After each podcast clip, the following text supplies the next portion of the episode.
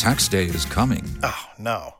But if you sign up for Robinhood Gold's IRA with a 3% match, you can get up to $195 for the 2023 tax year. Oh, yeah. Sign up at Robinhood.com slash boost by tax day to get the biggest contribution match on the market. Subscription fees apply.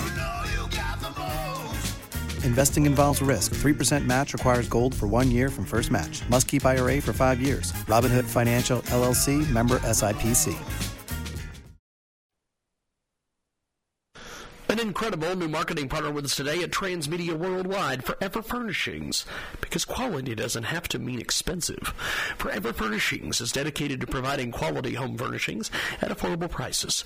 Free shipping within the continuous United States. On most items, they only ship in the U.S. Orders arrive within a few days every every discount bargain offer you can find is at Forever Furnishings. We hold a massive sale twice a month. Look out for them. Next sale is set to start on February 14th.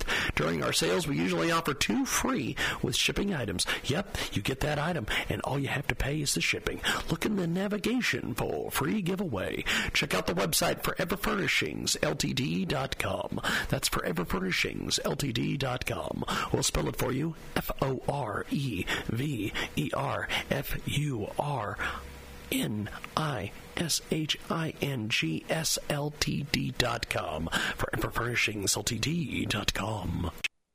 When you're looking for today's best advertising, there's just one place to go. LEDsignz.com. LED S I G N Z. LEDsignz.com get you customers guaranteed. Rent a portable LED sign from LEDsignz.com and it will be delivered to your destination for about $33 a day. Or rent to own it. Advertise your business, service, or products all day, every day. That's LEDsignz.com. LED S I G N Z. Give them a call today. 1 800 955 0505 and get a complete advertising package deal. Visit LEDsignz.com. LED S I G N Z. Fill out the form and mention in the comments that Phil Anderson sent you. LEDsignz.com. Advertising done right. Peacemaker Coffee understand the ritual of the pour over is like a meditation. There's no machine in your way, no flashing green lights, no electric power cords, just you and a few simple tools. The final cup is reminiscent of one from a drip coffee maker, but noticeably more delicate and complex. With Peacemaker Coffee, observe the bloom, experience the first trace of coffee steam. Notice how the spiral of the pour alters the final cup. This simple experience gets you in tune with your coffee. Peacemaker Coffee Company is a coffee company that supports law enforcement and knows how to make a great cup of coffee. Peacemaker Coffee is dedicated to the men and women serving in this great country of ours and to the men and women who support them. Visit their website today, peacemakercoffeecompany.com on our fantastic, fantastic app, 50 plus AM FM stations across the country and around the world. We have got our next guest coming up here in a few moments. We will talk to Omar Quadrat and uh, Al Rizzoli, and of course, our good friend Dan Perkins here in just a few moments. But we want to tell you about one of our great new marketing partners at Transmedia Worldwide. We need your help. Are you a teacher? Do you know a teacher?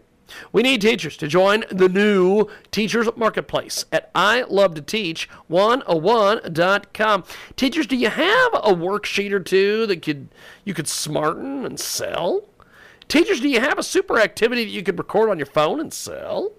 We let you keep 90% of the sales if you sign up as a pro vendor. We give away a significant part of our revenue to teachers in need. We help teachers in need who live in low economic countries. If you join this month, you could win $500 in cash by the end of February. All you have to do is join and earn credits to win. They're going to be having a cash bonus each and every month. Come check them out today at ilovetoteach101.com. That's the letter I L O V E T O T E A C H 1 one.com. And that's the number one, the number zero, and the number one dot com. And tell them you heard about it here, Transmedia Worldwide.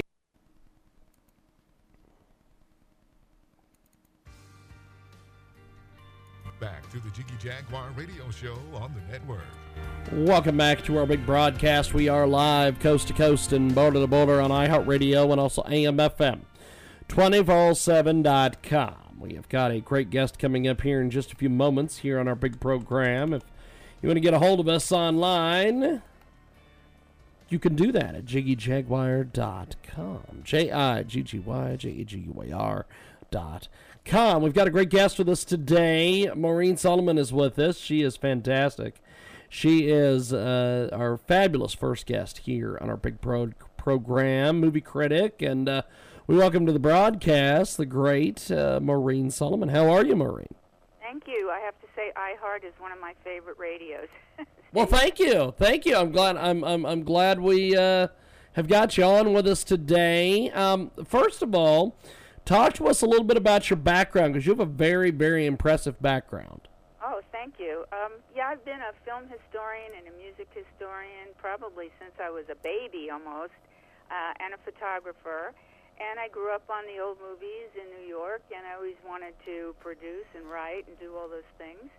And uh, when I went to school, I went to film school at New York University. I made musical films, which were kind of out of fashion, but everybody loved them. And uh, then I went to work for CBS News and WOR TV News, uh, stations I had watched as a child, so it was Yeah. very exciting. I got to produce some news news segments. And um, then I um, became also an aficionado of uh, Fred Astaire and his work um, as I studied dance as a child, and I thought that he was the greatest. And I was able to meet him many times in New York and in Los Angeles. Uh, when I came to Los Angeles, I started working uh, in television for a Film Critic, and then I went on to work for different production companies. And I was lucky enough to work with Richard Pryor, Jim Carrey, and Roseanne.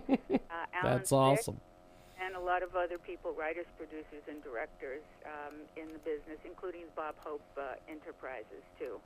That's good stuff. So, we uh, have that's what I've done. I've been a writer, and I've done voiceovers. I've done producing, and I work for the um, Cinecon Board of the Classic Film Festival, and I'm also uh, the movie critic for the Southern California Book Publicists. So, fantastic. it's been exciting, and I've met a lot of very interesting people.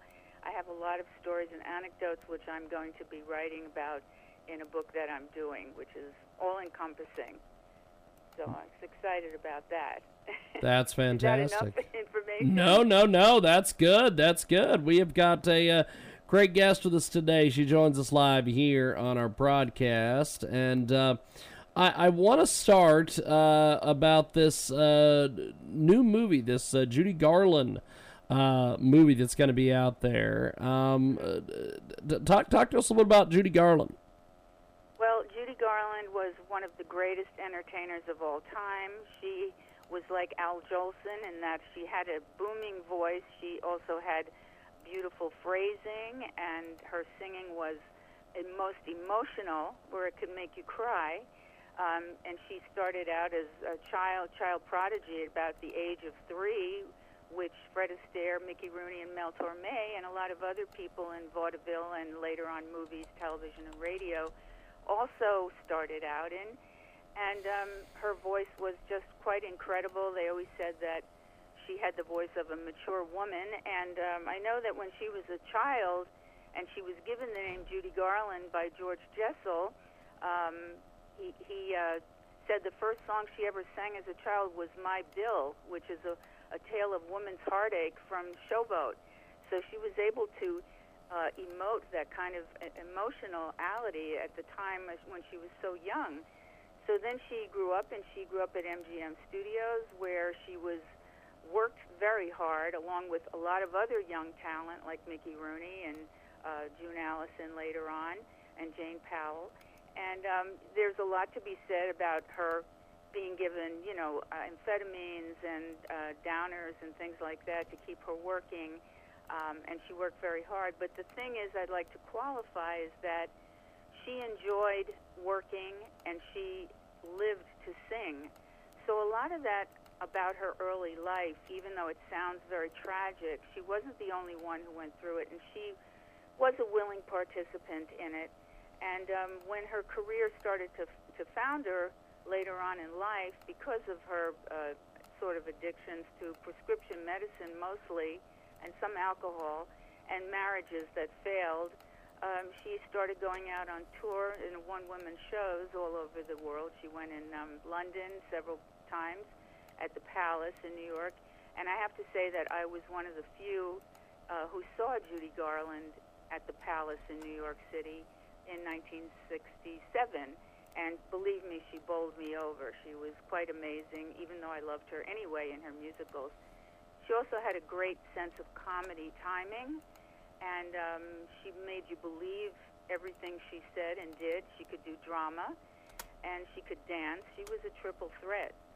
So she, um, you know, she went out with a bang. Unfortunately, she died too young at 47 from from prescription drugs and eating disorders. But she was one of the greatest talents of the 20th century, and she was, you know, brought along by MGM, and um, she loved to sing and she lived to sing and I've heard stories about her. She used to sing in her bare feet at Chasen's restaurant uh, and other places. She just was very, very lively and very um, expansive with her singing. You know, with her whole body, her hands, and her her full throat. And she could sing in different octaves, different ranges. And she had very, very good friends. But at the end of her life, um, you know, a lot of people were were not able to keep up with her uh, demands because she was a person who was needy and needed people around her and needed people to talk to. But uh, she was one of the greatest talents that we have ever had, and I hope that more people uh, listen to her and watch her films because she's quite an amazing person. Now, um, one of the things that uh, made her very special was uh, just her her entertainment ability and and, and things of that nature. Uh, talk about that. Well, yes, she like I said, she grew up singing and she grew up uh, at the MGM studios, and she she did love it. She was started out as a a trio with two of her sisters, older sisters. And when you watch old videos about them, you can see that Judy really had the timing and the personality uh, more so than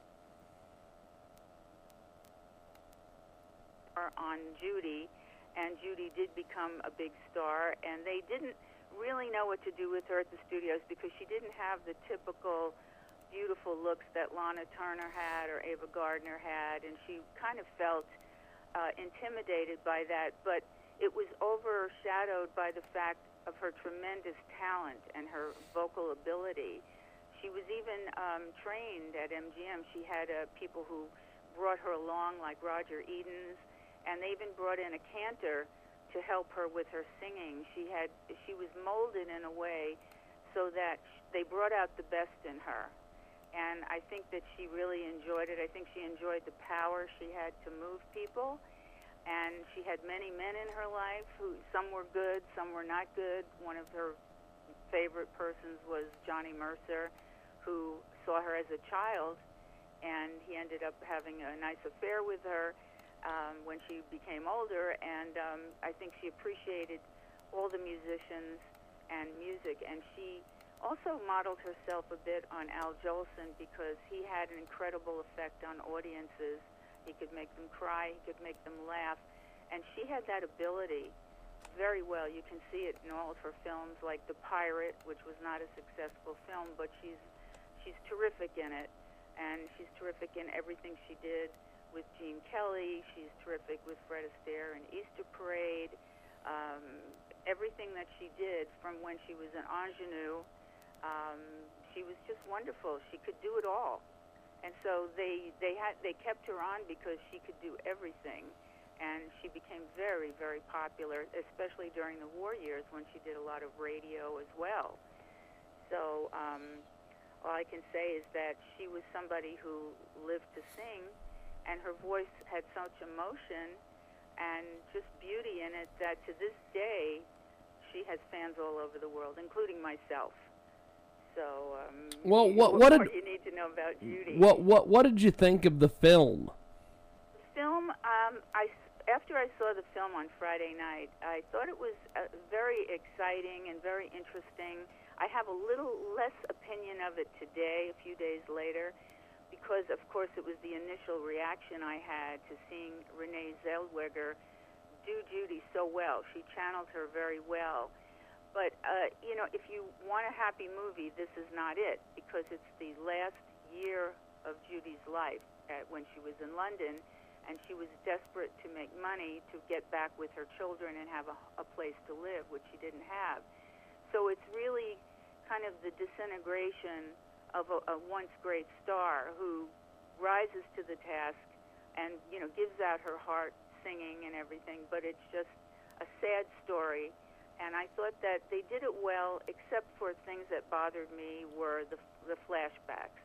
Um, the person I went with did not like the film because he felt he wanted to know more about Judy Garland's earlier life. But I knew that that's not what the film was about. It was about the last year of her life from 1968 to 69 in London. Um, I did feel, though, during the film that the flashbacks were disingenuous because they were highly fictionalized. They were a little bit over the top with how badly Judy was che- treated at MGM. Uh, they made Louis B. Mayer into a monster. They made her, her have a, a, a warden who was watching everything she ate and did. And I just thought it was a little bit too much, uh, just too much to emphasize the fact that her childhood was not an ideal childhood. But um, other than that, if I had to do the picture over, I would do the flashbacks much differently with not as much um, giving it so much pathos and drama, which seems too much over the top for me. But the film was very good, and Renee Zellweger was excellent in the film. I was very surprised at her ability to do Judy because I'd seen pictures of Renee as Judy, and I didn't think she looked like her. But when you see her in action, in motion, um, she does a very good job. I mean, she still is Renee, but there were times during the film where you sort of felt there was almost Judy there. And um, Renee Zellweger was there at the screening, and she spoke with the audience. She answered questions afterwards, and um, everybody was very impressed with her. But as I say, even though I liked the film very much, there are some things about it that I sort of would change. And also, um, she was asked whether Judy's uh, children had seen the film, and they didn't know. But I do know Judy's uh, family does not want to see this film. They probably had their lawyers see it because I thought, well, why would Liza, Lorna, and Joey want to see this film? Because uh, it's really the story of the deterioration of their mother in the last year of her life, and they lived it with her. So why would they want to see it? I really doubt that they would ever see it. But the overwhelming response from the audience and from people that I've talked to has been very good about the film. And I have to add that Renee Zellweger, Renee will win the Academy Award in February for this film. She will. It was a tour de force on her part. We have got a great guest with us today. Uh, she joins us live. Maureen Solomon is with us now. Um, what what did you what did you critically think of the film? Was it uh, accurate portrayal and everything? Um, well, you know, it was ac- accurate as as far as a movie can be when you know all the dialogue is made up. Um, it was based on a play.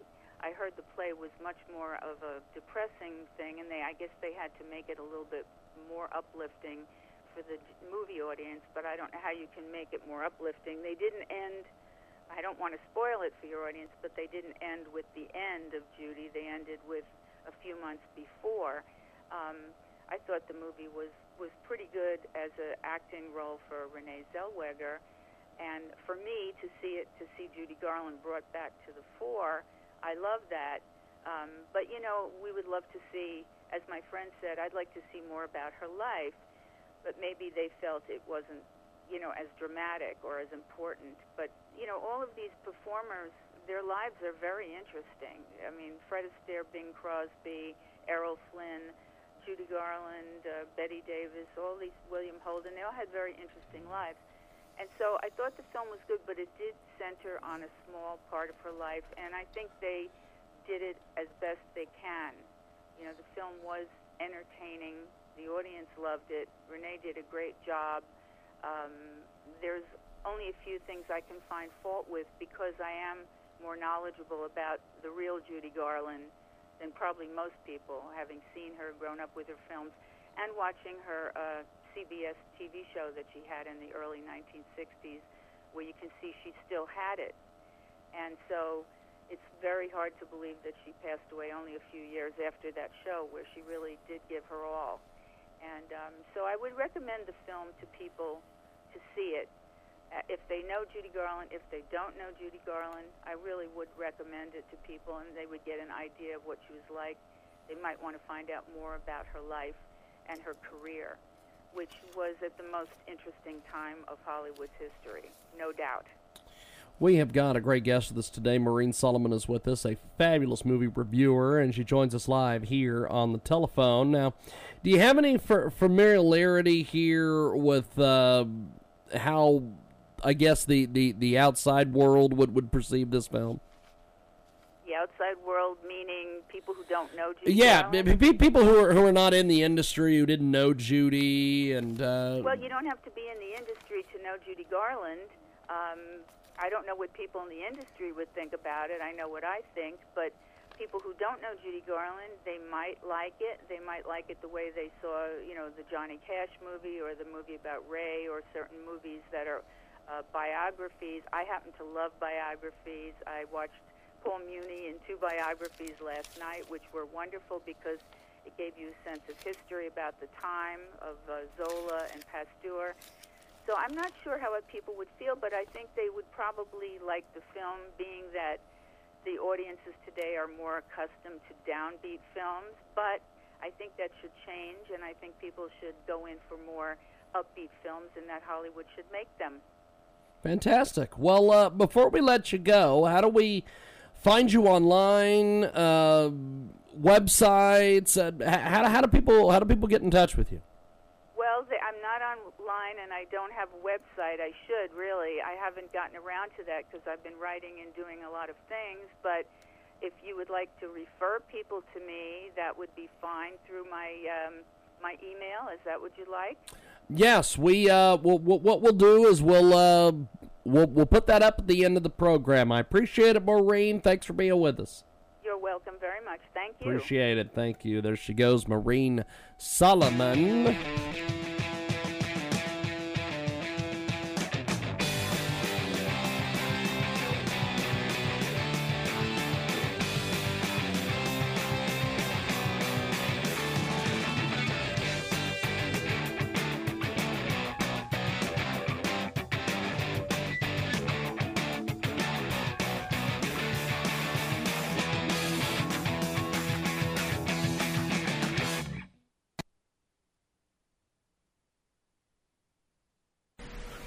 Marketing partner here at Transmedia Worldwide, Beauty Forever Store.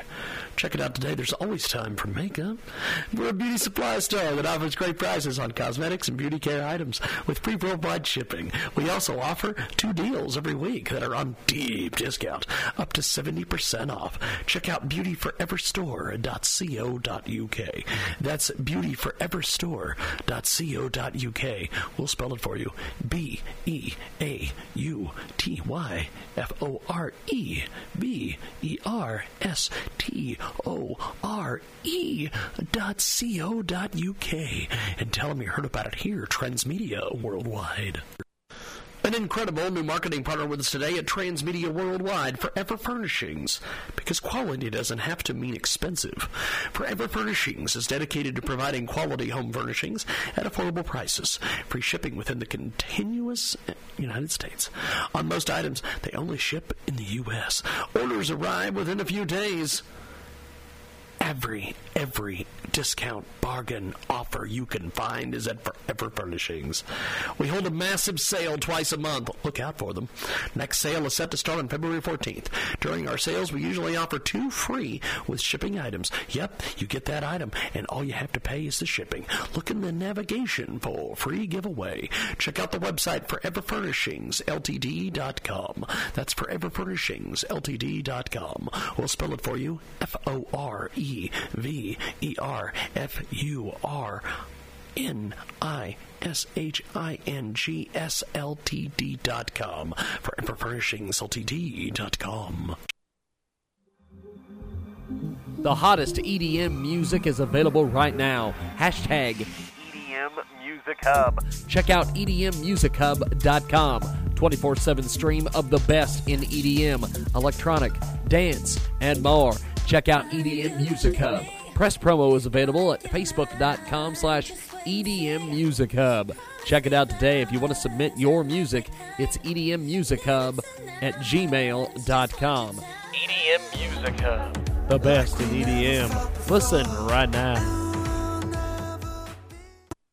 Peacemaker Coffee understand the ritual of the pour over is like a meditation. There's no machine in your way, no flashing green lights, no electric power cords, just you and a few simple tools. The final cup is reminiscent of one from a drip coffee maker, but noticeably more delicate and complex. With Peacemaker Coffee, observe the bloom, experience the first trace of coffee steam. Notice how the spiral of the pour alters the final cup. This simple experience gets you in tune with your coffee. Peacemaker Coffee Company is a coffee company that supports law enforcement and knows how to make a great cup of coffee. Peacemaker Coffee is dedicated to the men and women serving in this great country of ours and to the men and women who support them. Visit their website today, peacemakercoffeecompany.com.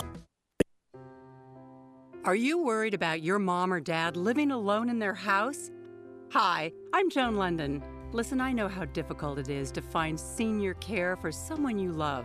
That's why I recommend a free service called A Place for Mom. They are the nation's largest senior living referral service. Call A Place for Mom today.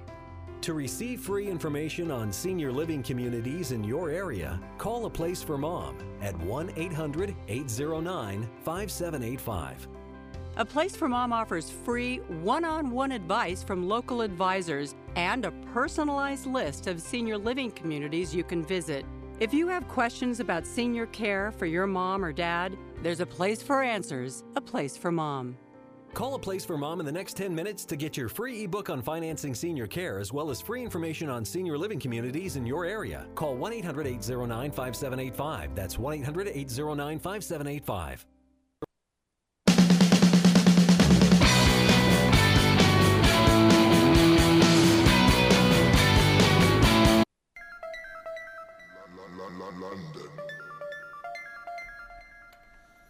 Welcome back to our big broadcast. We are coast to coast and border to border on iHeartRadio. Also, AMFM247.com. And we go to the telephones. We've got our next guest patiently waiting on the line. And uh, go ahead and give us a brief introduction on yourself, my friend. Yeah, hi, good morning. Thanks for having me on the show. I'm uh, Dr. Salvatore Giorgianni, uh, and I'm the Senior Associate Director for the Men's Health Network, which is the uh, oldest and largest men's health advocacy group in the United States. And uh, uh, I also was a graduate of Columbia University, and uh, I've been practicing clinical pharmacist with a, uh, for about 40 plus years. Uh, and uh, one of the things I'd like to talk with you about is some of the legislation that's coming down the track to address a very important issue to, to many, many people, particularly seniors, and that's the costs of prescription drugs. Yes, this is a uh, this is a very very important topic. Give us give us your thoughts on this whole thing. Well, Men's Health Network does agree that there needs to be some control, some uh, uh, rationality brought to how medications are priced in, in the United States. We we have seen the data. We understand that as out-of-pocket costs go up, uh, people's compliance, their ability to get the medicines or take their medicines consistently over long periods of time goes down. So we do feel that uh, we need to be uh, sensitive to the uh, the cost, out-of-pocket costs for medications. What we're concerned about is many of the bits of legislation that we see coming down the pike, uh, particularly those uh, by Nancy Pelosi. You know, the, the ladies that we've got to pass the legislation before we see the legislation. Yes. We have to have the hearings before we see what's in the hearings. Uh, she's also proposing several types of what they believe on the Democratic side to be remedies. which really would further cloak prescription drug pricing in uh, secrecy. Um, they're, one of the proposals that we're very concerned about is what they call price uh, arbitration. Uh, and what it basically means is that the government would set up a pricing board within the bureaucracy. They would take a market basket of a couple of hundred medications, not priced at the U.S. levels, but we don't know where they'll be priced from, that'll be up to the discretion of the medication pricing czar. Uh, and then they'll say, okay, uh, medic drug companies, your price can be no higher than this. Um, the other, and, and that's it. It's government setting the price. The other thing which is of concern is that uh, the government also wants to have direct scrutiny uh, of all costs involved in the drug.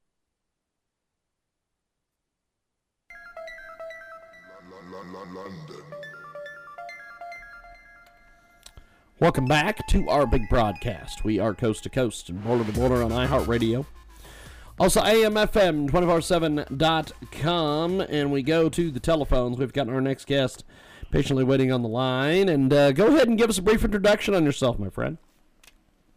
Yeah, hi, good morning. Thanks for having me on the show. I'm uh, Dr.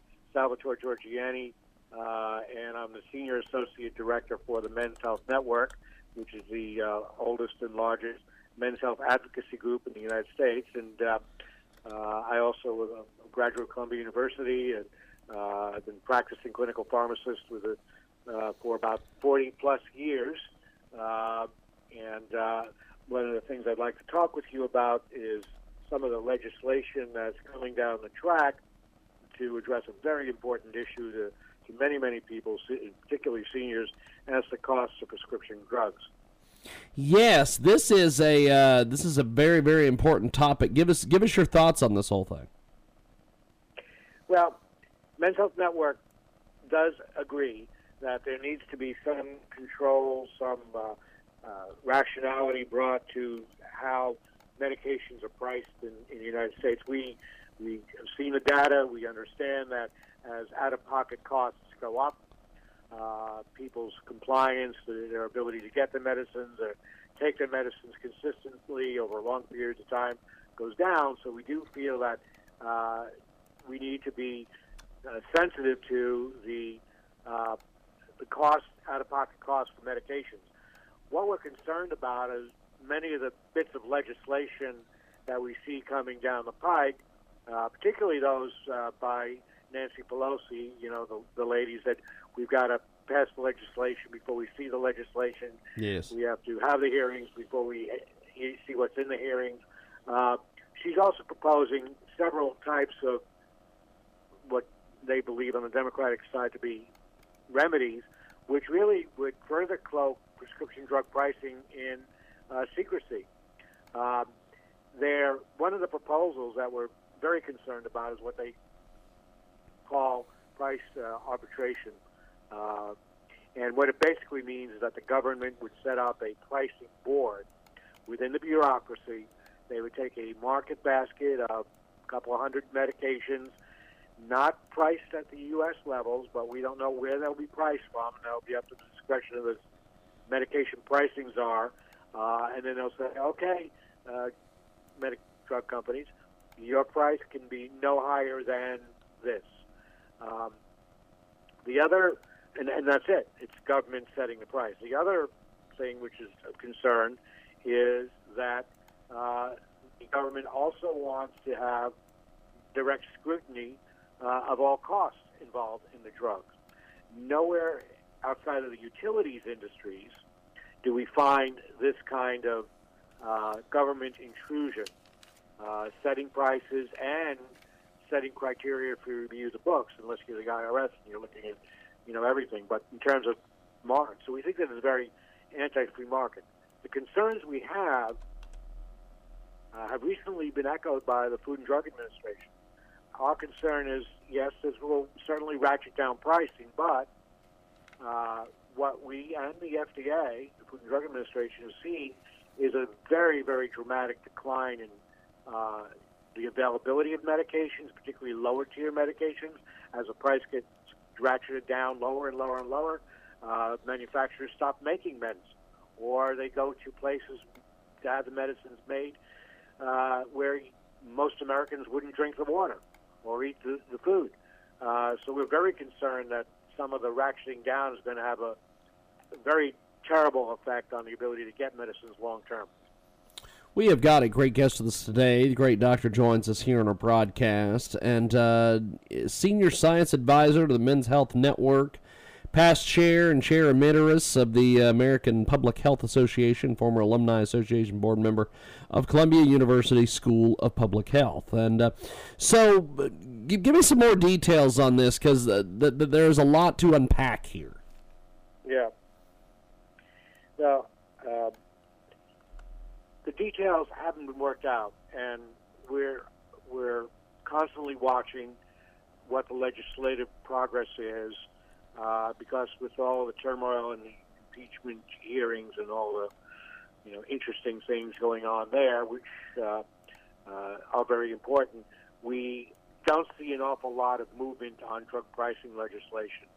Uh, but we do know that that's of concern to everybody. So we, we've adopted five principles because we don't know what's going to happen. We, have adopted five principles. We want folks follow these things, people in legislatures to to take into account when they craft the legislation. The first is that whatever they do, they have to prioritize straightforward and effective reforms. Right now, the system is Byzantine, it's cloaked in secrecy, and we think it, there's a great potential the way things are going now in D.C. for it to once again be cloaked in secrecy or buried within the bureaucracy, particularly if this drug pricing board gets established. The American public needs to have confidence in the fact that their medication costs are being properly managed. The other is that they, we want to make sure that the cost reductions are passed on to patients. Uh, most everybody in America now has their medications managed by a company called a Pharmacy Benefit Management Company, PBM. A lot of these are owned by insurance companies, and just the other day, CVS, a very large pharmacy uh, company, bought Aetna Insurance. So some of the pharmacy benefit management companies are buying healthcare insurance companies. And I've been practicing, as you as we mentioned early on, for about 40 years. And what unfortunately the the rise of these PBMs was to help negotiate better prices based on contracts and concessions and rebates, and the money was to go right back to the consumer to lower the out-of-pocket costs, but we're not seeing that. Uh, what we fear, and part of it is because the system is very cloaked in mystery, a mysterious system, uh, is that the money is going into the insurance companies or the benefit management companies and not being passed along to the consumer. So whatever savings are negotiated, the best lion's share, if not all of it, needs to go back to people to reduce the out-of-pocket costs. We want to protect access to care. Uh, if prices are ratcheted down too far, where it's no longer even marginally profitable for U.S. companies to make the medications in FDA-inspected facilities, either here or in uh, uh, industrialized Europe uh, or in Canada uh, or in Mexico, then they, they simply won't make them and will have access issues as we see now. The other that we're concerned about are access controls. One of the very popular controls is called a formulary. And on a formulary, they have something called step therapy. In step therapy, a patient has to fail on a medication first before they can get the next medication, and then fail on the next medication in the protocol tier until they get the next medication. Well, you know, can you imagine if we had that same process established for airplane parts, where you, first you have to put in the oldest, cheapest and a better part, and then we would that would totally unacceptable in the aviation industry. Lives would be lost. So why do we accept that in medications management? So we think those kinds of access controls need to be uh, eliminated, or at least you know very stringently curtailed. And the last is to make sure that the physicians, nurse practitioners, and PAs, physician assistants out there who care for patients have a dialogue with patients and the decision making be between them and the patient, not the government. We feel cookbook care is for everybody's long term health, and we just want to see that relationship between provider and patient be strengthened. The remedy, we think in Men's Health Network, and many others also agree, is allow markets, free market negotiation. Uh, if good contracts are negotiated in a fair and open process, and the monies are returned back to the patient that are being saved, and not furthering increasing margins for these benefit com- pharmacy benefit companies, we think that that is the best thing to do. Not setting up some arbitration board that is a bureaucratic nightmare. Now, how did the healthcare system get to this point and get so screwed up? well, James, you know what? Smarter people than me have been trying to figure that one out. I think part of it is one of my favorite health economists was a really wonderful guy out of Princeton, even though he didn't go to Columbia. He's you know, well-educated fellow, I suppose, Princeton, Uwe Reinhardt. And he spoke way back in the 1980s um, about the need for consumers to be in control of the cost rather than third-party payers. Uh, and I think he had a that was awfully wise, uh, you know, uh, advice back then, and that extended on into the controls of how we access care. When the system turned from the way it was when I first started practicing pharmacy back in the 1960s, late 60s, early 70s, uh, to a an insurance-based model, uh, it uh, we took all responsibility away for decision making from people and clinicians and put them in the hands of big corporations and bureaucrats. And I think that was a big mistake. Uh, it's a tremendous concern. And what we see also is that because things became out of control, when the insurance companies had their hand in the process, a heavy hand now, we're also kind of concerned that uh, it's leading down a line of socialism or socialized medicine, which is really, you know, one of the main goals of many in the on the Democratic side. Uh, we feel that's wrong-minded. All you have to do is look at the veterans and their ability to access good quality care when they need it, or, or address problems, and you can see the type of system that uh, could be in the in the wings. We've got a great guest with us today. The great doctor joins us here in our broadcast. And uh, how do people find you online, get involved with you, all that? No, thank you for asking. Um, yeah, the Men's Health Network, we have a lot of information on the Men's Health Network, and that's very simple www.menshealthnetwork.org. It's one word, menshealthnetwork.org. Uh, we have a lot of free information, a lot of information about all these public policy issues, these pricing issues. I've done a series of blogs and uh, hopefully getting some op-eds out there. So, and there's lots of information on medic on medications and disease-specific conditions that affect boys and men. Now, uh, before we let you go, uh, what, what what are some of the other big health stories that people should be aware of? Well, uh, how the government is going to approach pricing uh, in a, in a broader sense and access. As I mentioned, a lot of what we see that is going to be discussed, you see that most of the debates on the Democratic side so far, to the point some candidates are complaining about it, have been on health care, Medicare, uh, and this concept of Medicare for all. This goes way back to the uh, Clinton era when Hillary Rodham Clinton was promoting a single payer system which is very much akin to the one that some of the more left-leaning Democrats have uh, proposed, uh, and that is to uh, have Medicare for all.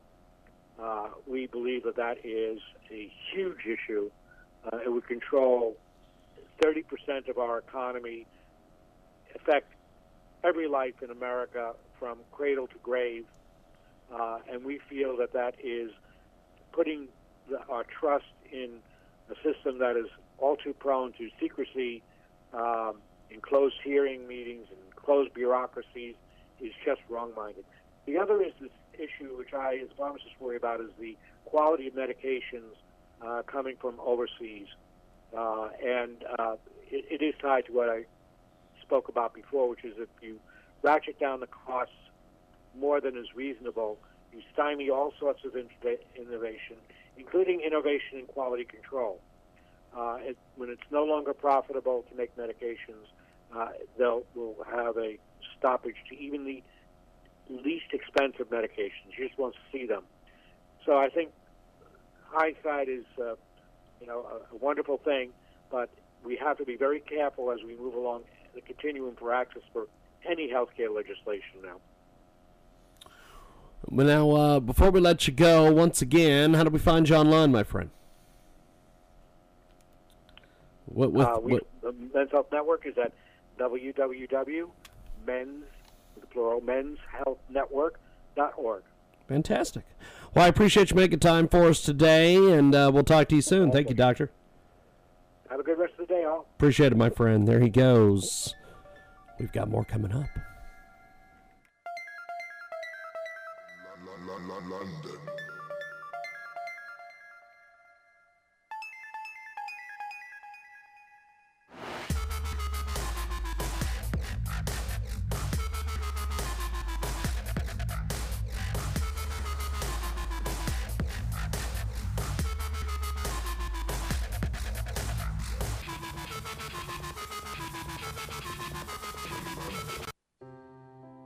Are you worried about your mom or dad living alone in their house? Hi, I'm Joan London. Listen, I know how difficult it is to find senior care for someone you love. That's why I recommend a free service called A Place for Mom. They are the nation's largest senior living referral service. Call A Place for Mom today. To receive free information on senior living communities in your area, call a place for mom at 1 800 809 5785.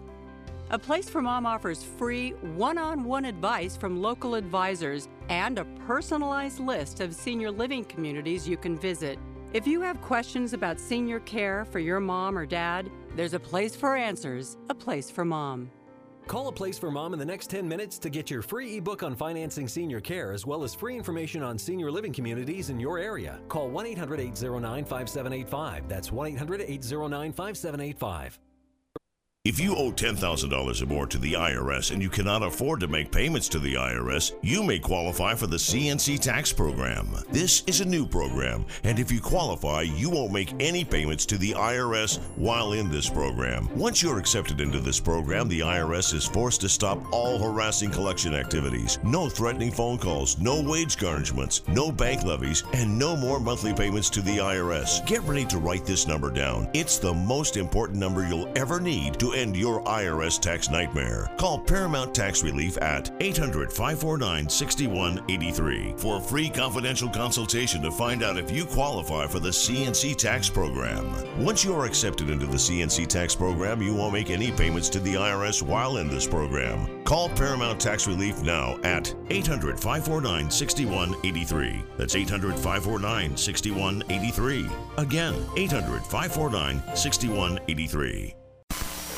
Welcome back to the City Dragway Show. We're speaking with Dr. Joe Raylan, who was uh, recently named the Over 40 Bodybuilder of the Week by Bodybuilding.com. It's also a website, bodybuilding.com. And uh, how exactly did you get involved with being named the Over 40 Bodybuilder of the Week? That's a pretty great honor from uh, those guys. I appreciate that. Yes, it is. Uh, what it was is that uh, I was kind of egged into it by the staff. They were like, Buck, really? You do a lot of bodybuilding shows and stuff like that. Why don't you just take a try and uh, see how it goes? And uh, lo and behold, they, uh, they chose me. Wow. How'd you get involved with uh, bodybuilding? Have to thank my wife and a uh, guy at the gym on that. Uh, I was at the gym one day. I did powerlifting for about six years, and I was at the gym complaining that I wasn't making any gains. And this gentleman came up to me who was in bodybuilding and said, only real men do bodybuilding. And uh, my wife started giggling and laughing. She goes, oh yeah, I can't see him on that diet. And I thought, okay, I'll show you both. Got my taste, and uh, did well on my first contest, and it's been uphill, going great ever since. Wow. So uh, you, you mentioned you did powerlifting. How did you get started doing it because I just, it? No, just, uh, just a friend. Uh, one day uh, took me to a contest. He said, "Why don't you go with me?" And uh, kind of looking at him strange, and I'm like, "Yeah, right." And uh, they needed uh, another guy to get on their team, and I thought, "Sure." I got the taste and fever for that too.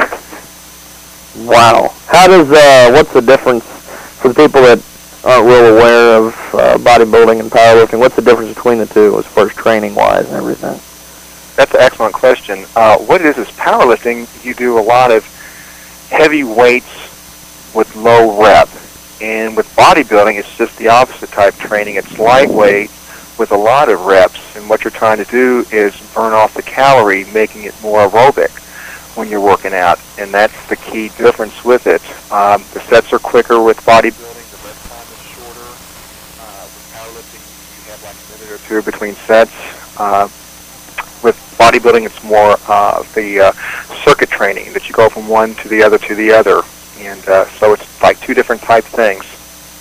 Wow. Are the same exercises used primarily back and forth? I know that uh, I've done some powerlifting in the past, and a lot of the a lot of the stuff that we do in uh, some of the bodybuilders that I know, they do a lot more shaping exercises than they do.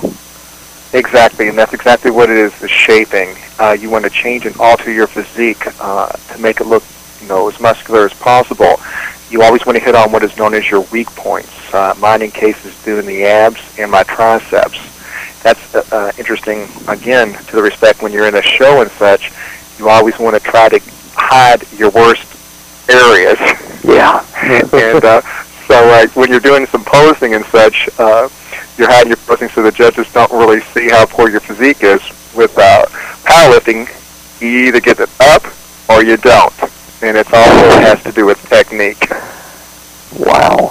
So, uh, how often do you get to the gym? Is it a regular thing? Do you?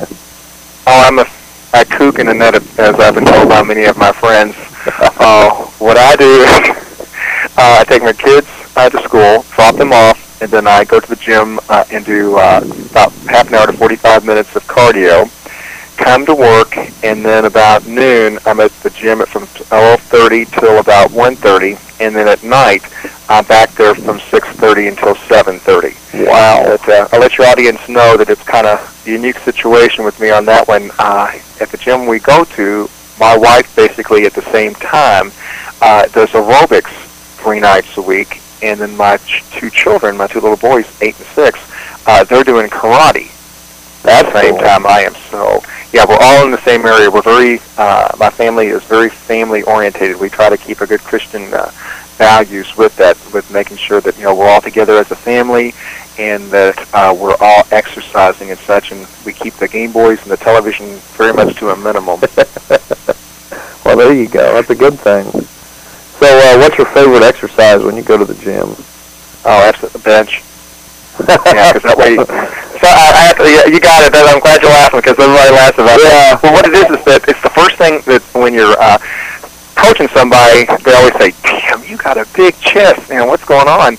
And then in powerlifting, it's uh, and you said you had done it before. You know, Oh, yeah. bench, deadlift, and squat. So it, you just cannot beat it. Yeah, there's a there's a couple lifting partners of mine that they just absolutely they've done martial arts and things over the years, and they just absolutely hate it when people go up to them and go, "Well, how much do you bench?" And then when they tell them, and a lot of times it's a real low amount of weight, and they get discouraged. And there was one day one of them told me, "I'm getting sick and tired of uh, having my manhood based upon how much I can bench." and, it, and it's true. It's, uh, it's so true at that. Because uh, when I'm getting ready for a show, you know, uh, these young kids will come up to me and they go, well, we can curl more than you can. And I'm like, well, let's try it my way. Let's try the technique of properly doing it. Yeah. Keyword is proper lifting, proper lifting techniques. And I said, I'm sitting here at a bench and I'm curling with my back up against something, either a wall or a chair, where you're standing up and you're swinging so much. Yeah. You're not getting the weight up. It's all back to that technique and concentrating and being very specific on, you know, whatever uh, exercise you want to do, be it arms, tricep, or muscle, excuse me, that you want to be specific for. Yeah, yeah, that that seems to be the the big issue. I see a lot of guys, you know, they're they're in the gym and they're grunting and they're lifting and they're going nuts, but they're either putting too much back into an arm exercise or they're uh, using their momentum and just swinging the weight up. I know we right now. I just kind of smile and nod my head because you know how some people when you try to approach them, they get kind of you know oh yeah, with that. I just yeah, kind of smile and just kind of go away with that. But uh, with bodybuilding, you asked another good question when you said about what the difference is. The other thing is diet. Oh, And yeah. it's interesting that you know people are asking so much about diet, and it really is about watching your protein, carbs, and your fats. And America is really trying hard, but the thing is, is that people aren't getting educated enough on it. And the biggest thing to help you lose weight is basically the good old thing called water. If the's no calories, no fat, or anything, and people are just so avoid of that, but uh, they have all these, you know, fruit uh, juices or uh, uh, flavored water, and it's sugar water, and I'm like, you all just need to change what you're drinking, and this will really help you out because, you know, if your stomach's full of water, you're not going to eat as much. Yeah, I see so many little kids that, well, you just look at some just around the country. You see these kids that are like eight years old and they look like baby Huey, and I'm like, what the hell? And then you realize that they're sitting in front of the TV and they're drinking three, four cans of Coke a day. You got it. Mm-hmm. And it, it just And it- seems to be a, a big issue. Yeah, I thought, what happened to the good old days where, you know, people would go out and, you know, like I said before, I had my kids out and exercising and things. What's wrong with going out playing, you know, softball or even kickball? You know, be with the kids to do it. And um, I tell people all the time uh, about the fact that I work out a lot. It's just, if you, and my patients as well, that I have a business and I have children, still find time to exercise. And if you want to do it, it's doable. Yeah. And the other thing too is you're going to be tired in the beginning. Your muscles aren't used to it, especially your heart. But your heart's the muscle that you know you can't you know live without basically. Oh, yeah. And if you yeah, I you can't get around without a heart. But if you work on that, it's going to strengthen it, and you're not going to be as tired within a month or two, and you're going to notice the change. It's just a matter of getting out there and actually do it. So when you go into the gym, do you uh, do any stretching before, or do you do all your stretching at the end? No, uh, stretch out before. You want the blood flow in there. You want the muscles and ligaments to be loose, and Yeah. that's the key with it. And uh, if not, you're more you are more prone to different types of injuries and such. It's also good too if you're still tight afterwards to at the end stretch as well. Yeah. Well, I've And seen so many guys go in the gym and they show up and they start lifting, and then they either stretch at the end, or a lot of times the guys will just grab their stuff and leave. And I'm like thinking, how do they go through life that way? Because I know. I did, I did I did sprints a few weeks ago for like the first time in a while, and I had so many things I was doing that afternoon that I didn't get a chance to stretch out beforehand, and I paid for it for about three days. Mm-hmm. I was just thinking, how do these guys not stretch? But Well, let me ask this: How many of them do you notice? And this is in my office quite frequently when you said about stretching. Yeah. The ones that are lifting the heavy weight, and lo and behold, they can't figure out why they're having rotator cuff surgery problems, why they're having elbow problems, shoulder problems, and depending on how you hold the bar, wrist problems. And I'm Yeah. like, are you all stretching?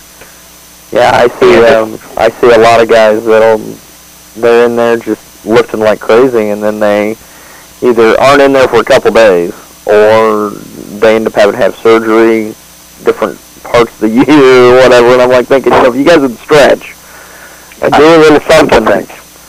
Yeah, it, it's just minor little things that can help a hell of a lot. Well, get, getting back to uh, the nutrition part, what kind of nutrition plan uh, are you on, and Oh, how has that changed over, over the years, as far as from your powerlifting days to bodybuilding now? Well, that's it's been dramatic. Um, I take a lot more protein, uh, medium carbs, and a little fat because what it is is that people have good ideas about trying to lose weight, but what it is is it takes nine grams of energy to lose a gram of fat. So it takes a lot of energy to lose fat. And what people do is, the first time they lose weight, they lose a lot of water first, and then they take it from the carbs, and then from the protein, because that's where they want to lose the fat, and the fat comes last.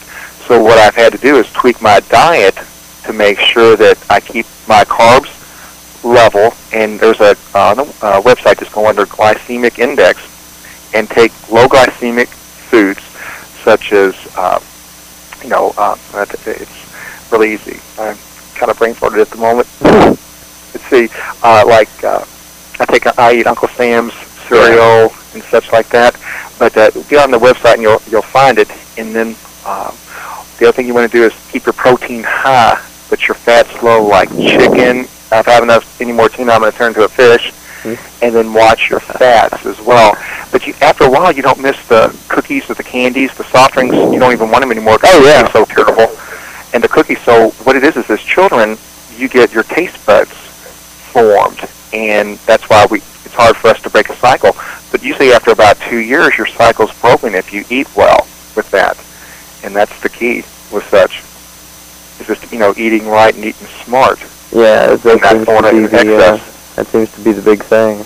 A lot of people they they'll go in, they'll lift the weights, they'll take the supplements, but the diet they kind of skip on. big time. And and I'll be direct with you. People, somebody was asking the other day about do you ever cheat? Well, last night my wife made some spaghetti and uh, uh, garlic bread, and it's a long time since I've had that. And I had that, and it tasted just fine and dandy, and I didn't feel guilty about it at all. But uh, when you're on a bodybuilding diet, you it, you have to watch it basically daily, and you have to watch your sodium a lot. Whereas with powerlifting, you can eat whatever you want to. The biggest thing is as long as you get the weight. Yeah. As long as you get the weight up, that doesn't care. They just don't care. what kind of supplements were you on uh, when you were doing powerlifting, or were you not doing? Uh, I was just taking uh, like amino acids. Uh, the glucosamine chondroitin is excellent for any type of joints. If anybody has any joint problems, please, I recommend that highly. It takes a while for your body to get used to it. Uh, also, vitamins as well, because what you're doing if you're exercising, you're using a lot of your energy and such, and you're going to use those up. So, a regular person that has on most vitamin packs, it says uh, minimum daily requirement. But it, so, if you're exercising, take the maximum amount. You know, you know, you take more because they're using that. Um, right now, I'm laughing. I got, I still got my flax seeds in front of me. I got my glutamine in front of me. I got my uh, green tea for energy, and I got my potassium. so, I, and I got my amino acids. I forgot about that.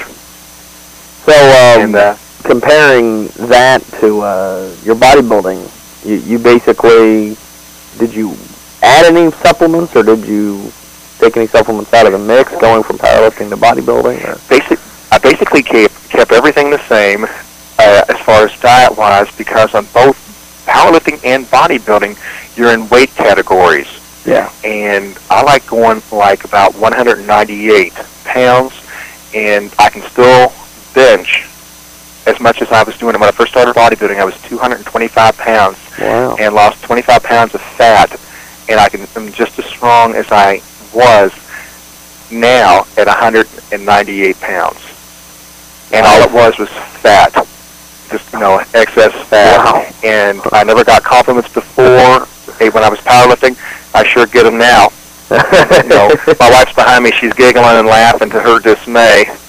Yeah, she's really laughing now. But uh, it's just, it's just great. And people, it's so funny. People always say, "Oh, you're on steroids or your drugs or doing something." Well, if you're toned and you're fit, you don't have to be that way. It's just back to the diet. And that's the key, as you mentioned before about children being so heavy and obese right now. Once they get out and exercise, they lose all that and they look great. Yeah. Well, it's like uh, the big thing right now seems to be, as far as like the sporting world seems to be, the whole steroid thing. And I just don't understand why, uh, with so many great bodybuilding supplements out there, why a lot of these uh, young lifters and a lot of these, you know, older guys, they want to go for the steroids. Why? Why do you think that is? It's interesting you should mention that. As we age, after the age of 30, we lose the testosterone level. And usually at 18, you reach your peak. So the kids, their marketing strategy is awesome. Is with these kids that don't really need it, so they basically, it, it doesn't work for them because your body naturally has enough testosterone. But as you age, there's less. So those products are actually not really half bad because testosterone helps men stay young, tone and fit. That's how the testosterone gets with the muscles and such, makes you, you know, more muscular looking and such.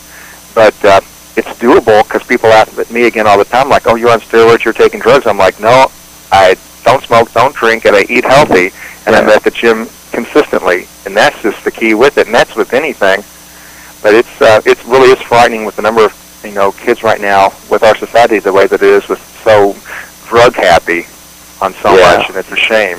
Yeah, and they also too want to have a quick fix because I have kids all the time laugh at me, going, "Well, you know, I can do it quicker. I can do it quicker." Yeah, but how long is it going to stay, and is it worth your is it worth your health and your life? Yeah.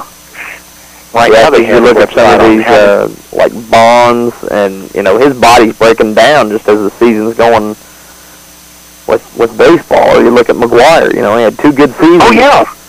And now he's a shell of his former self, or you know if you want to look in more of extreme measures, the uh, all these guys in professional wrestling. It, it's it's it's really something. They have a, as I was about ready to say, they have a website right now about the number of bodybuilding men uh, that are about 40 years old that have passed away recently from heart attack, liver cancer, and all that.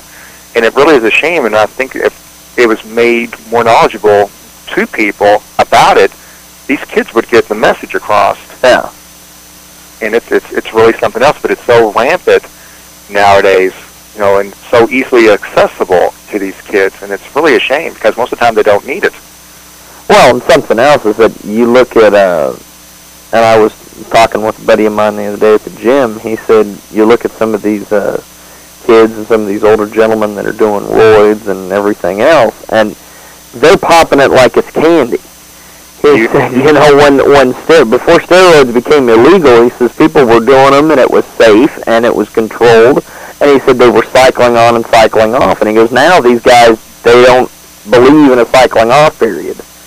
They want to be on steroids all the time.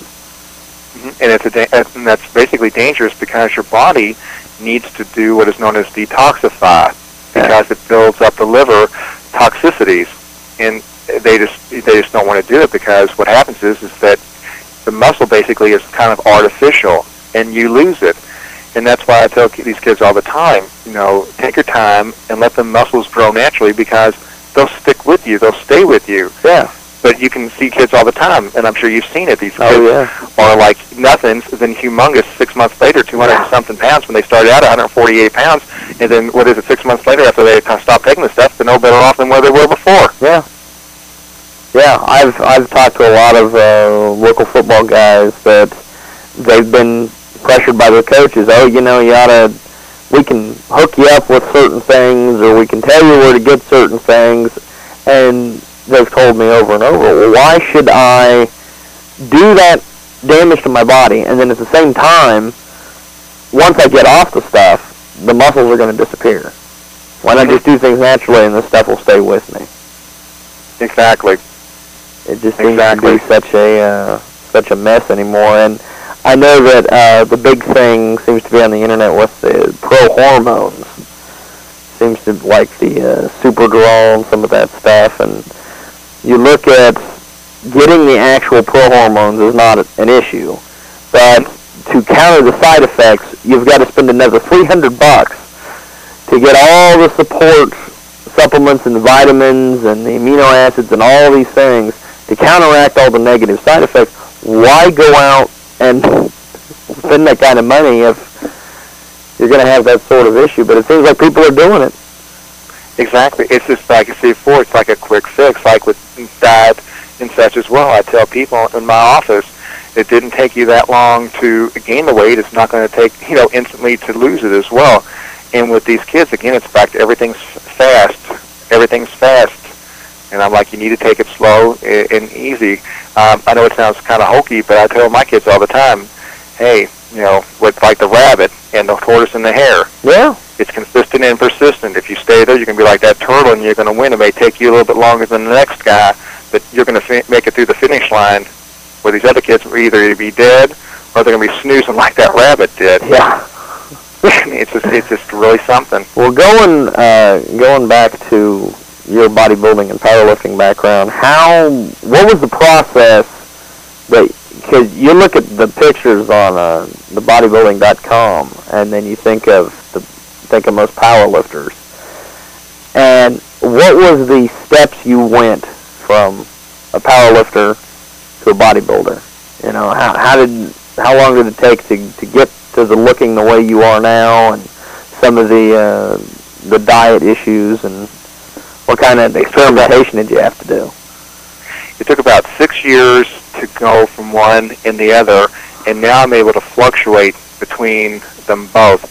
Uh, the powerlifting, if any kid wants to start out with bodybuilding, do the powerlifting first because what you want is the size, the strength, and you want the body belly yeah. to be full. Then afterwards, you want it to cut up in order to lose the fat in between the muscles. As far as the diet, again, it's back to being consistent and persistent. No McDonald's, no Wendy's, no anything like that. Make sure the Yeah. food is healthy. Get back to your basics, your fruit and your vegetables. And like I said before, after that, you don't miss the candy or the cookies and such with it. Um, I'm kind of like a unique one, is that I do bodybuilding shows and powerlifting shows like one week within the other. You know, Wow. doing it because it, it's just the way that you've trained. You know, I, I've been able to train my body, and that's not the same as you know anybody else. I'm just kind of a new, unique individual, and that's what uh, I was bringing up. The point was with being an individual, your body may not be ready to be a powerlifter. It may just be like a bodybuilder physique, but until you try, you're never going to know with it, know, what your body really can do. Well, that's nice. You're able to go from you're able to go from powerlifting to bodybuilding shows because I've talked to a lot of guys where they've they've got to pick one or the other. That's cool that, that you've that. gotten your physique and your body maintained to where you can do both. But uh, yeah, that's just, because people always say, well, you're kind of different because you can do, you can do both, and I kind of like I said, I kind of like it. well, you can do it because you know it keeps you it keeps you it keeps you big and it keeps you healthy, and then again you can like do a show and say, hey, this isn't too bad. You know, it's it's it's pretty good. But uh, my biggest thing is again, tell those kids to stick with it, and even the other uh, older people too. Uh, uh, I don't know if you've been to any shows like recently, but uh, tell your audience now there are men in their 50s, 60s, Oh, yeah. and 70s in shows, and they also in bodybuilding have wheelchair people as Oh, well. that's cool. The same is true as powerlifting. Yes, yes. Yeah, I knew been powerlifters they they did the wheelchair uh, events that they let them uh, compete. But man, I didn't know about the they do wheelchair bodybuilding. What what's that like? it's really it's really kind of fascinating. Uh, what it is is that uh, the, they obviously cannot do any type of legs and uh, such, but they work on their bench press, they work on their abs, they can, and they work on their backs. And some of these guys are just you know, and teenagers as well, are just phenomenal. I've never seen a woman uh, wheelchair person do it, but the men and the uh, teenagers are just awesome uh, within both in the bodybuilding and the powerlifting.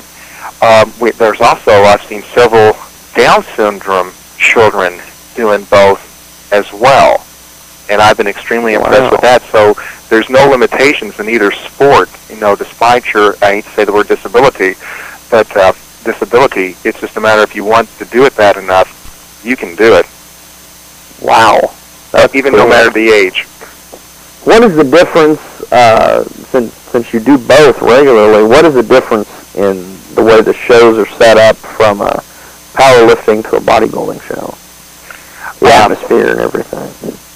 believe it or not, it's basically the same. Everyone pulls for you. Um, it's just, it's terrific.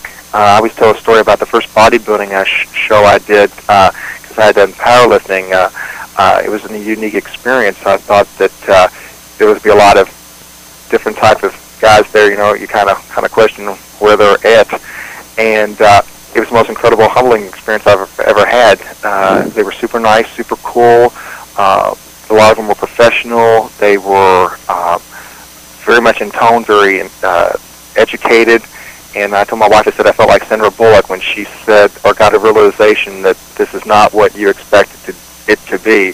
Yeah. Uh, some of the super awesome people to work with. I thought it'd be just like the powerlifting guys, where everyone pulls uh, each other and you know roots for everybody, and it's wild.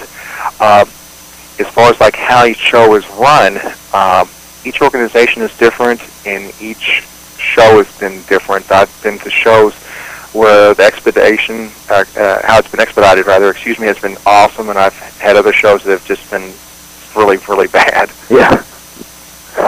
Well, that seems to be the case. You go back and forth between uh, between the two. I know there was a, a couple shows recently that uh, a buddy of mine went to, real, uh, up in Kansas City, and he said that they just were poorly, poorly run.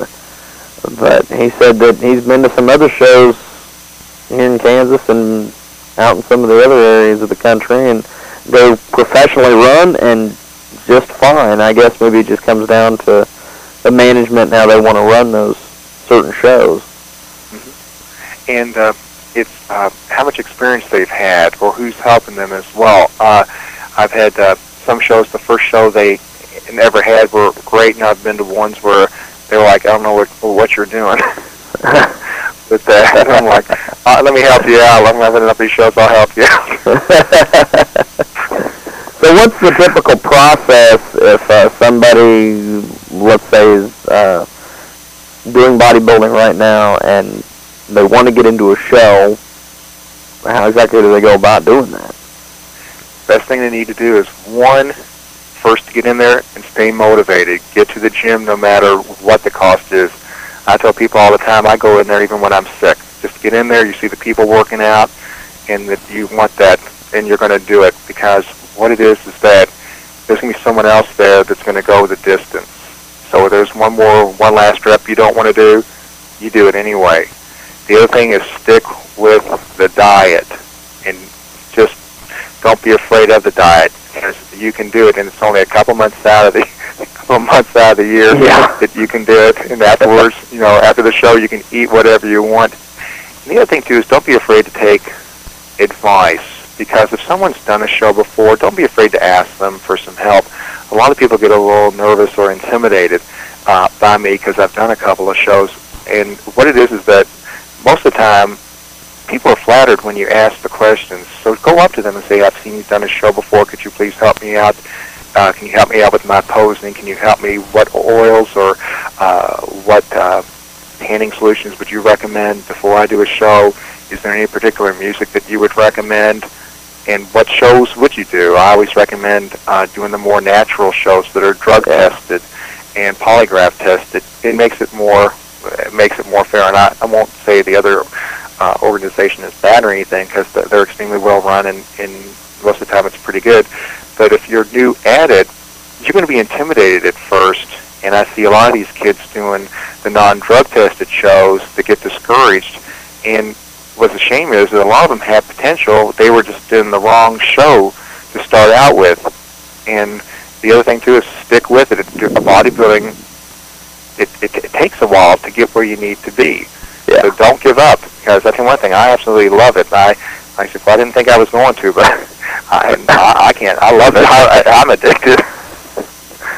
Well, I appreciate the interview, Dr. Joe. I will uh, get you an email this evening, and uh, then I'll get you a copy of the interview and everything.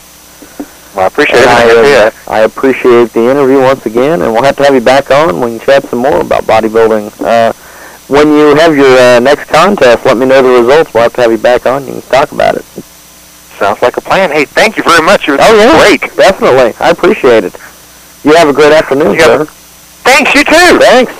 Bye. Bye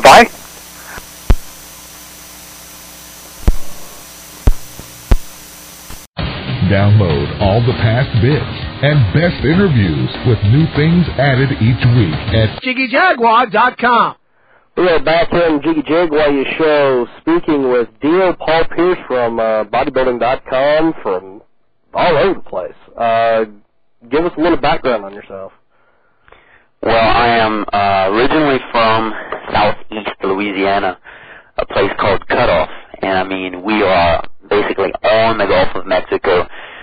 It is a uh, big uh, fishing community. I'm Cajun French. My great grandparents never spoke a word of English, and uh, We uh, we have a strong, you know, we're very proud of our culture and our heritage. So that's where I started life, and I spent my first 18 years there. From from that time, once I graduated high school, I went right into the U.S. military, and I served as an intel. Yeah, I served as an intelligence specialist uh, for the U.S. Navy for four years, and uh, I was. What's that? Damn. Yeah, I know. So, uh, I was I was based out of Norfolk, Virginia. However, I was on an aircraft carrier, and we were just never home. So I've seen, I've been to the North Sea. Uh, I've been to where actually where my descendants uh, were exiled and came from. So I was able to visit Halifax, Nova Scotia, which is where the Cajuns originated. Yeah. And um, I've been North Sea, all over the Atlantic, uh, the Gulf of Mexico, which was like home to me, the Caribbean been to the Mediterranean, the Red Sea, uh, Indian Ocean, and spent six months in the Persian Gulf. Wow. Yeah. so I, I actually I, uh, I started college there while I was on the carrier, and uh, basically got all my general studies done. And when I got out in 1998, I immediately started uh, to pursue my education as a registered dietitian. So I have a, a bachelor of science in dietetics, which is basically the science of nutrition. From there, I went on to finish my studies at Touro Infirmary in New Orleans, Louisiana, and I was an intern for 10 months there. Uh, studied for six months, became a registered dietitian, and uh, all through that time, I kind of went through college real fast, but I uh, I built up a name for myself as a powerlifter in college. But at the same time, I've been bodybuilding since high school. Did my first show when I was 16 years old. Uh, I think that was the Morgan City Classic, and uh, placed second in the. At that time, they had like uh, 17 and under divisions. Yeah. So it started there, but I wanted to put on more mass after I got out of the military, so I pursued uh, powerlifting, and it just so happened I was really good at it, and uh, I went to nationals and was expected to do really well, and I did. I placed fifth at nationals, and uh, that was a that was kind of a mistake on my part, and uh, we can talk more about that later if you want to. But oh, yeah. in, but uh, anyway, um, my last powerlifting meet, I I won best lifter overall, and that was uh, below class one, which is basically like the novice version of bodybuilding. But it was it was open. It wasn't just collegiate, you know. So it was against any age group and any weight class, and obviously to win, um, you know, overall best lifter, you also win your your weight class, which I competed at a 145, and best lifts were I've doubled in the deadlift. I've doubled 505. Um, and you know, keep in mind, I, I was competing at about uh, 142 to about 143 pounds.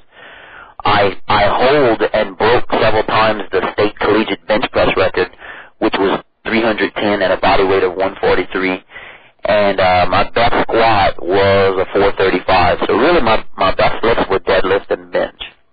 Damn. Yeah, yeah, and it worked. I uh, really put on some size, and and I really uh, thickened up and densened the muscle fibers for bodybuilding.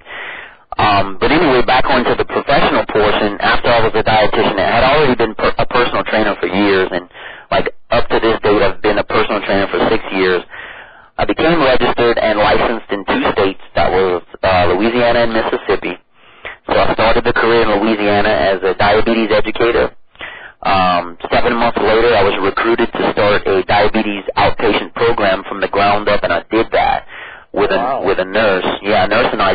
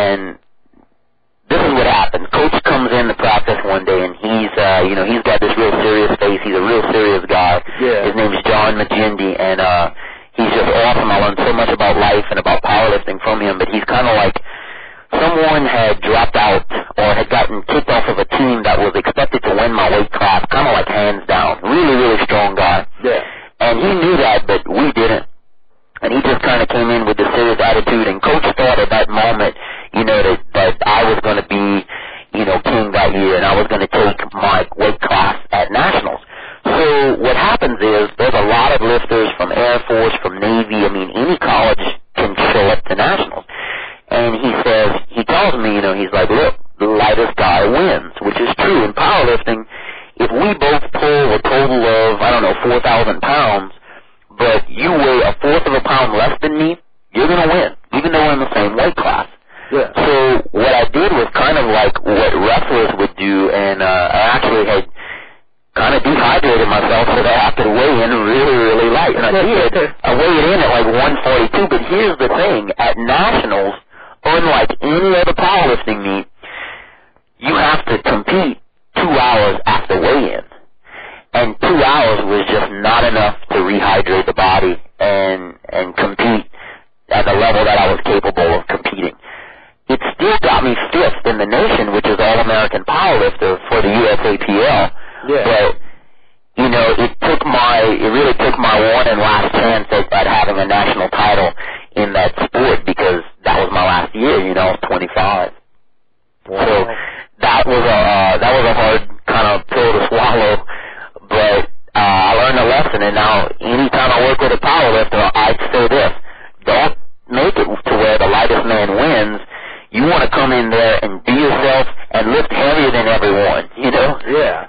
And just do what you can do because, uh, well, that's my story.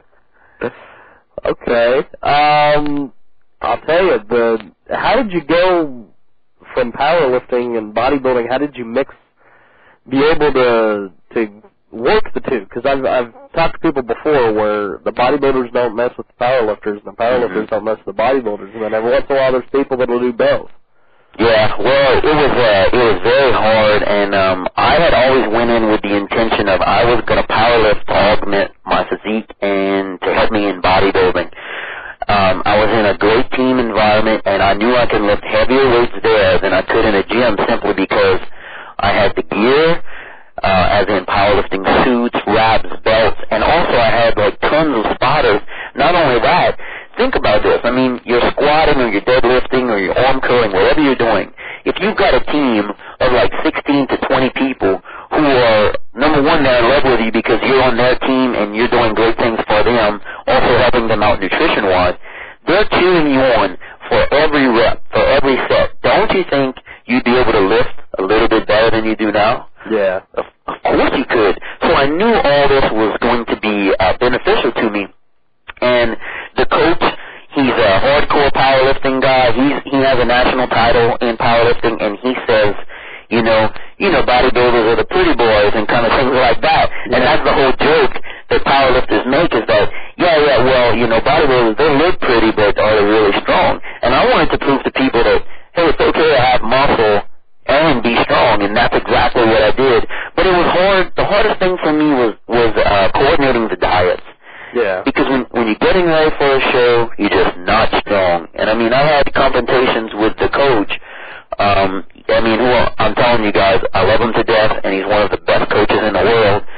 But he was kind of, you know, to make me really think about what I was doing. He would tell me at times, "Man," he's like, "Dino, the uh, some, some of the girls are getting stronger than you are." You know what I'm saying? Especially when you, you're low carbing and uh, you know you, it's just it was the it was hard to marry those two at contest time. So what I would do is I would actually walk away from the powerlifting when it was time to get ready for competition, and then I would go back to powerlifting when the bodybuilding season was over.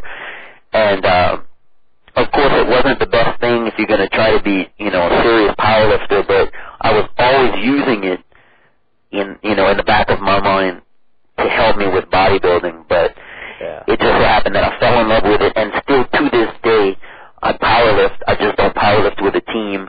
I mean, I I'm doubling right now at the end of my workouts for deadlift. I double 405, and that's just wearing an Inzer power belt. And uh, and again, my body weight right now is 145 and a half.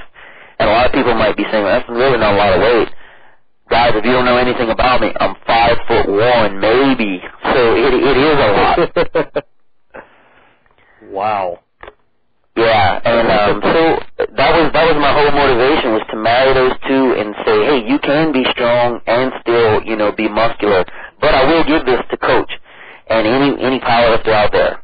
I was probably, you know, at least a third of the way, you know, maybe 33% stronger when I was training for competitions at 150 or 155 than I was actually when I competed. Uh, because when I competed, even though I had to weigh anything between 132 and 148, I always came in at about 145, and I had a lot of strength, Yeah. but not nothing compared to what I was like when I was 150 or 155.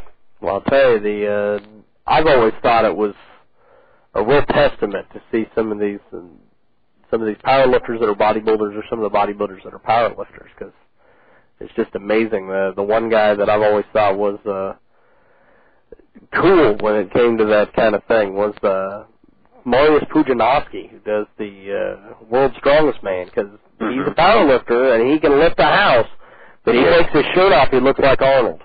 Yeah, exactly. so, uh, Yeah, I mean, and my my favorite is uh is Ronnie Coleman. Yeah, yeah. Man, Ronnie Coleman is a power lifter to the gills, you know, one hundred percent. And uh he's also in my mind has, you know, the best physique and uh, I'm still a Coleman fan. You think he got ripped off this year? Or? You know what? I can't um I can't speak uh intelligently on that because unfortunately this year we just moved here and three weeks after we got here uh my my girlfriend's father died and it, it had his funeral um celebration was actually on the same weekend as the Olympia. So although I live 90 miles directly south of Vegas, I was unable to get there because we went back home to where her father li- was living in Arkansas. Uh, He's from Louisiana also, but Yeah. he had moved, you know, moved his life to Arkansas, and uh, we had went there to his. And I say celebration because it was uh, it was in a park, and he had donated his body to science. So Oh, well, that's cool. yeah, he he had uh, non-Hodgkin's lymphoma and battled that for five years. So he um anyway he was his spirit was there and all his friends and family, but the body goes to cancer, and I think they get his remains within ten years or something. They have some some type of program that he volunteered Yeah. for. Yeah. So so what I'm getting at is I didn't get to see. I saw some pictures in the magazines, and I was like, you know, just from experience, even looking at pictures of myself, it's kind of like, man, I know I powerlift a lot harder than that, and they just caught caught you at a weird time when you're in transition from pose to pose. I really wish I could have been there or can see a video, but I just think he would be hard to beat if he if he's on. And uh, Yeah. Cutler has a great physique, but uh, and so does Gustavo Badell. I think he's he's an awesome he's an awesome one, you know, up and coming guy too. Well, I saw the latest Flex magazine the other day that had Jay on the cover, and he's got the big medal around his neck, and he's holding the trophy, and I had to take a, a double take. I'm like, what the hell? And then I thought, oh yeah, he did. He beat Ronnie this year. Yeah. You're like, what's this? but um, the uh, the powerlifting and the the bodybuilding, it, it never seems to go hand in hand. But it seems like there's guys like you out there, and Ronnie and Pudzianowski, and then Johnny Jackson, and some of these others that are they're they're doing both. So Yeah. That's oh yeah, I mean it's it's fundamental. It's a fundamental part of my training, and it's what when I first started bodybuilding, one of my uh, you know the uh, criticism I would get from judges is your back, your back's not big enough, your back's not wide enough, and now I have a lats that start at the elbows, and it's kind of like you know like what are you what are you doing? And I'm just I deadlift. Yeah. That's that's what I do. I deadlift, and uh, I, I owe it all to powerlifting. And it just, I don't know, it works. When you put that heavy weight and you stress the bones and the muscles and the joints with something like that, the body will respond with the right hormonal profile, especially if you know how to feed it right. And that was the other advantage that I had, is that I specialized in learning about how to feed and nourish the body. So I always knew, I knew the importance of a pre-workout meal, a post-workout meal. I have nine intakes a day, not because it's the easiest thing to do, because it's the best thing to do. Yeah.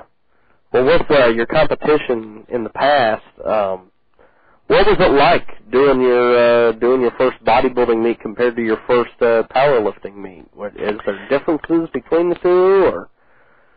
Oh yeah, um, the first, my actually my first powerlifting meet, um, what I would call my my real true first powerlifting meet was the Louisiana Tech. Uh, it was a rookie meet, and it was for all the rookies for teams, you know, in the state of Louisiana. Yeah. So it was, uh, to my surprise, there was a there was a pretty big audience, and uh, you know I wasn't expecting that. I just thought it would be kind of lifter and be kind of quiet, but the bleachers were full of people. And uh, what I didn't really know at that time was that Louisiana Tech had been like national champions of of uh, collegiate uh, powerlifting for the past like 13 years or something.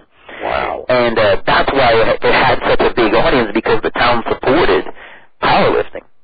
And anyway, I went in there. I was a nobody, and the first uh, lift is well. The first thing we do is uh, we squat, bench, and then deadlift. And you know, I did well on the squats. And then when we came out for the bench press, see, I didn't even know how how good I was until that meet because there's so many lifters that you're lifting against, and the way powerlifting goes is you start the bench is going to start at the lightest weight, and it's going to end with the guy who's attempting the heaviest weight. And I've seen my name at like fourth to last in this big group of guys, and I was like, so I started thinking to myself, well, these guys are weak, you know, because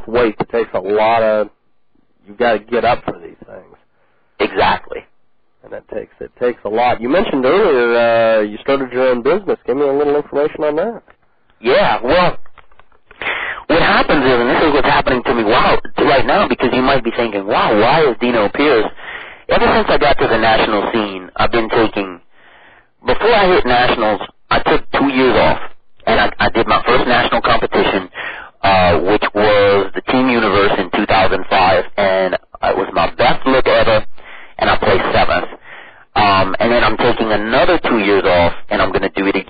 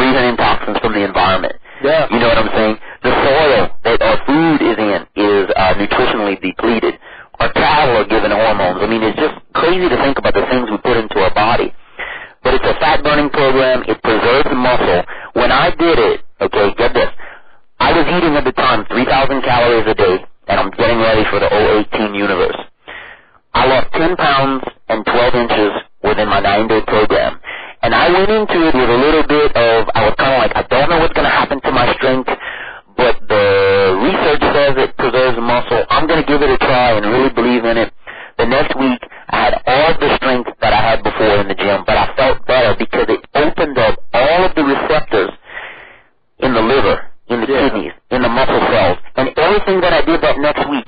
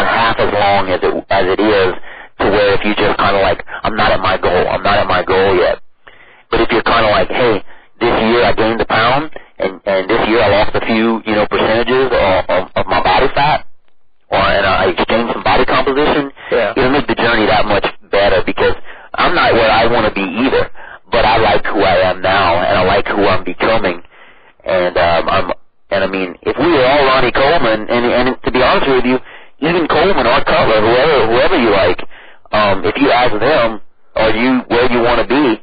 They're going to tell you something. You know, I need more biceps. I need more this. I need more that. Yeah. So I don't recommend steroids to anyone, and um, I've never coached anyone through a steroid cycle. To be honest with you, I know a little about it, but not a whole lot because I don't have a lot of experience with it at all, really. Well, it's uh, my whole. I ha- I like to have uh, emotional muscle, and I build. I work every day on myself. I, I I have positive affirmations, and I'm kind of like a mind over matter type person. So if in my mind, if I believe it can happen, it can happen, and I really truly set no limits to that. So that's probably why I could you know pull the weight that I pull, and that's why I've had made the gains that I've made and uh, that's why I've been able to be in it for so long. I'm 30 years old now, and uh, you know, started like I said, my first competition was when I'm 16. Wow! So I've been at it for yeah, it's been a long journey. I'm still going, and uh, and that's the beauty about it. You know, I'm still going to this day, and I'm going strong. And I believe that when you get to your mid to late 40s, that's when, as a bodybuilder, the muscle matures and it makes sense if you could use this analogy. Okay, we don't like to eat an old hen, okay, because the muscle has very little fat, there's very little marbling. We'd rather eat a young chick. Why? Because it's full of marbling, there's fat everywhere. So what does that tell me? The older you get, the least fat the muscle holds and the more striations you're going to see. And that's how you get that mature muscle. Just putting in the time Oh yeah, just put the time and the effort in. Well, Dino, I appreciate the interview, sir. Um, learned a lot. We're going to definitely have to have you back. Keep us updated on your uh, comp- upcoming competitions that you're involved in. I uh, I will do that, and uh, you can definitely you can look for me at the 2008 uh, NPC Team Universe, and from there I I hopefully I'll be at the Amateur World Games, and then maybe even from there the World Games. But I'm not going to stop until uh, I get that pro card. That's the goal. There you go. And keep striving for that, my friend, and uh, have a good weekend, and we'll check back with you some other time. Well, you too. Thank you for having me, and I know it took a, it took us a while to look up. I had a cross country move, but uh, I'm really glad I had this opportunity to talk to you today, and uh, I look forward to uh, doing a part two. Oh yeah, definitely, man. Well, have a good weekend, sir, and uh, we'll talk to you soon. All right, thank you. Thanks. Bye. Hey, this is Dutch. You're listening to the Jiggy Jaguar, so strip up those clothes, grab that bowl of jello, and let's get busy. JiggyJaguar.com. Don't you love an extra $100 in your pocket? Have a TurboTax expert file your taxes for you by March 31st to get $100 back instantly. Because no matter what moves you made last year, TurboTax makes them count. That means getting $100 back and 100% accurate taxes only from Intuit TurboTax. Must file by 331. Credit only applicable to federal filing fees with TurboTax full service. Offer can be modified or terminated at any time.